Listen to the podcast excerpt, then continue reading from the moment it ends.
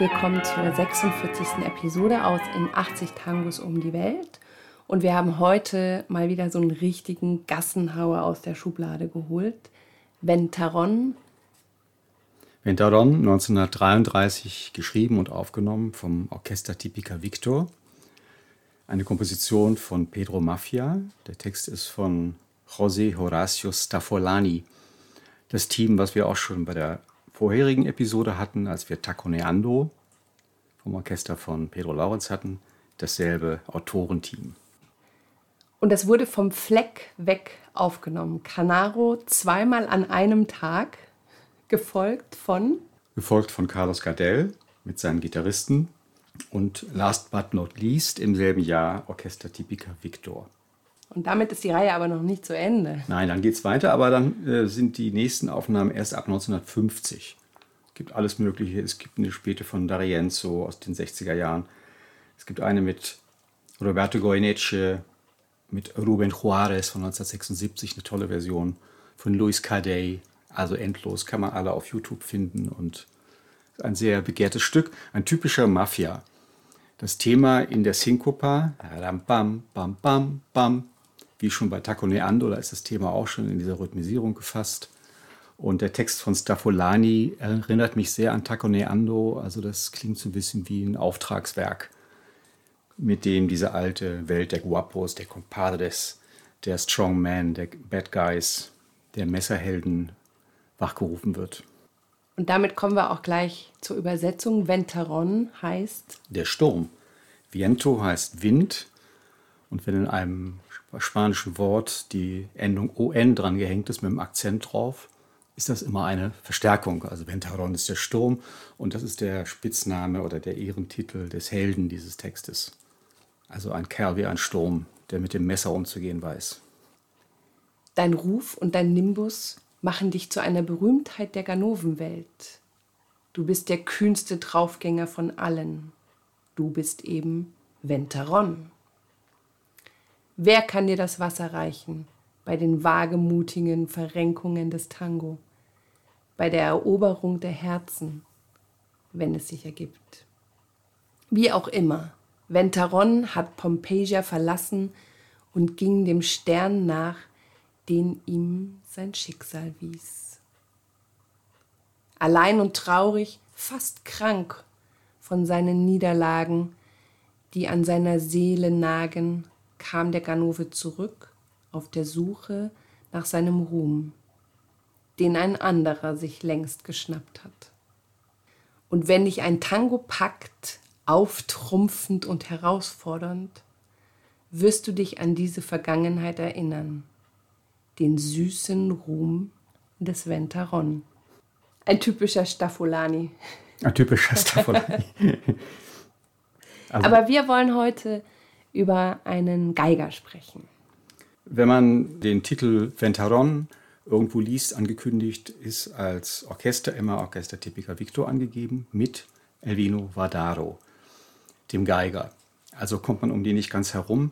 Das war ein Musiker für Musiker sozusagen. Der hatte wenig Gelegenheit, mit dem eigenen Orchester zu glänzen, sondern hat vor allem bei sehr renommierten, bekannten Musikern und Orchestern mitgespielt und war sehr geschätzt bis ins hohe Alter als hervorragender Geiger.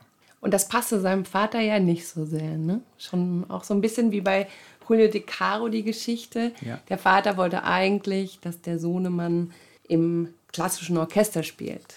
Ja, sein Vater war ein musikbegeisterter Italiener und hat ihn benannt nach dem Grafen Elvino aus der Oper Die Nachtwandlerin von Vincenzo Bellini, also eine Opernfigur. Und 1905 geboren, verliert er 1908 das erste Glied seines rechten Daumens. Das ist natürlich ein hohes Risiko für jemanden, der solche Aspirationen hat. Und beginnt sehr früh Geigenunterricht zu nehmen. Sein lebenslanger Geigenlehrer bis zu dessen Tod ist ein gewisser Doro Gorgetti sein Geigenlehrer. Ervino Vardaro hat Zeit seines Lebens immer weiter geübt. Er hat jeden Tag, auch wenn er irgendwo unterwegs war, auf Tour zwei Stunden geübt, klassische Stücke gespielt, hat sich immer weiterentwickelt. Ein sehr bescheidenes Genie, kann man sagen. Und sein Geigenlehrer Gorgetti hat gesagt, du könntest so schön Geige spielen, wenn du nicht Tango spielen würdest. Also hat ihn immer so ein bisschen gequält. Mit 1919 gibt er sein erstes klassisches Konzert mit Kompositionen von Mendelssohn, Bach, Tschaikowski. Spielt im Stummfilmkino, trifft dort Rodolfo Biaggi. 1922 besucht Juan Mallo Pacho, damals eine ganz große Nummer, der große Bandonionspieler und Orchesterleiter, dieses Kino und engagiert ihn vom Fleck weg zusammen mit Biaggi. Also die beiden spielen bei Juan Mallo. Für den Vater bricht eine Welt zusammen. Er hat geträumt, dass sein Sohn eine Karriere als Konzertmeister im Theater Colonne macht. Aber das war sozusagen sein Weg. Er hat ihn weiter begangen. Unter anderem hat er dann auch bei Paquita Bernardo gespielt. Die haben wir ja auch schon mal erwähnt. Das ist die einzige namhafte Orchesterleiterin und Bandonionspielerin aus dieser Zeit, die leider sehr früh gestorben ist. Und er trifft auf sehr berühmte Leute, die damals vielleicht noch nicht so berühmt waren, aber später berühmt wurden. Unter anderem auch Osvaldo Pugliese tingelt mit ihm durchs Land und dann gibt es eine sehr schöne Geschichte dazu. Ja, 1929 macht Elvino mit Osvaldo Pugliese ein Sextett auf und sie haben ein Debüt in einem Stummfilmkino und freuen sich darauf, eine neue Karriere zu beginnen und dann kommt der Tonfilm. Sie verlieren ihre Arbeit im Kino und gehen aus reiner Not auf eine Tournee durch die Provinzen. Die geht jämmerlich schief und um nach Hause fahren zu können, muss der arme Elvino seinen teuren Sartori-Bogen verpfänden. Kriegt 40 Pesos dafür und kann dafür zurückfahren nach Buenos Aires und braucht anderthalb Jahre, um den zurückzubekommen, weil der Pfandnehmer den eigentlich lieber behalten will. Also ein dramatisches Ende der ersten Bemühungen, sich selbstständig zu machen. Davor hat er unter anderem bei Roberto Firpo gespielt, hat dort seine lebenslange Freundschaft mit Cayetano Puglisi begründet, dem späteren ersten Geiger von D'Arienzo. Also zwei große Geiger, die zusammengekommen sind. Und 1923 wird er bei der Plattenfirma Victor engagiert für das Hausorchester und spielt dort eigentlich mit allen namhaften Gruppen innerhalb der Plattenfirma. Orchester Typica Victor, Trio Victor, Orchester Typica Los Provincianos und so weiter, wie sie alle heißen. Und da entsteht unter anderem auch diese Aufnahme, die wir heute gehört haben, Ventaron.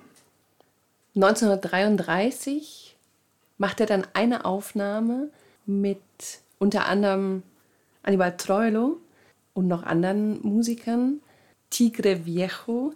Wir spielen mal an dieser Stelle ein Stück ein.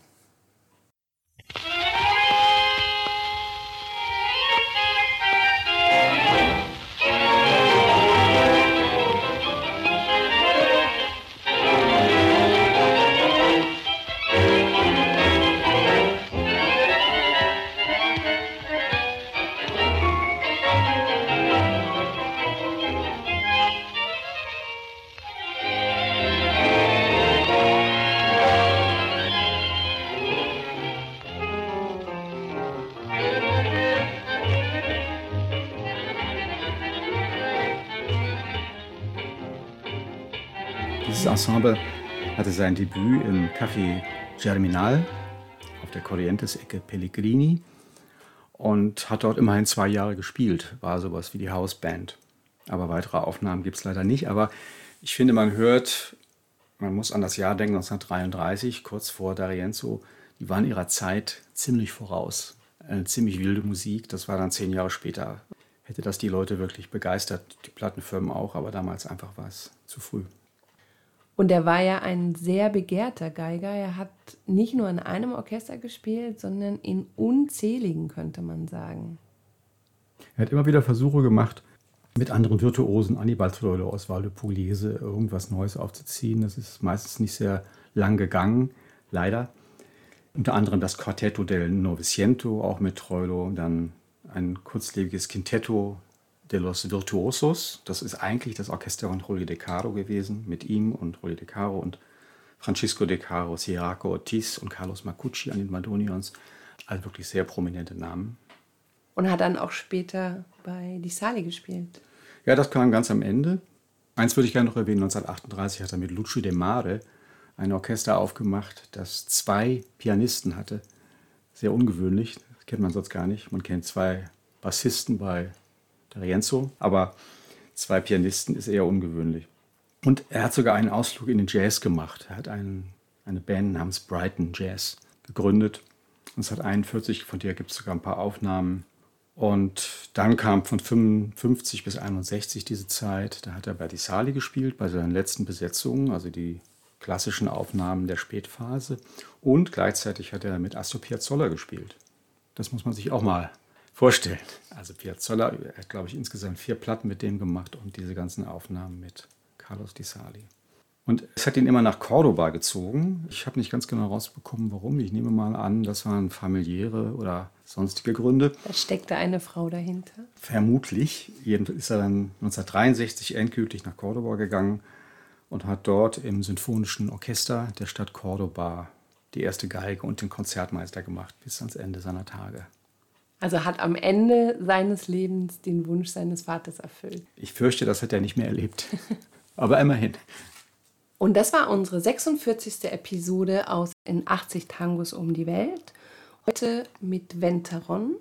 Eine Aufnahme mit dem Orchester Tipica Victor von 1933. Musik Pedro Mafia, Text José Horacio Staffolani. Und unser prominenter Gast heute war Elvino Vadaro, der in diesem Orchester die Geige gespielt hat. Und den Sänger wollen wir nicht unterschlagen. Der Sänger war Alberto Gomez. Schön, dass ihr uns begleitet habt auf unserer Reise durch Tangos, die uns am Herzen liegen. Das waren Daniela und Raimund, Tango Ja, gesund. Bis bald.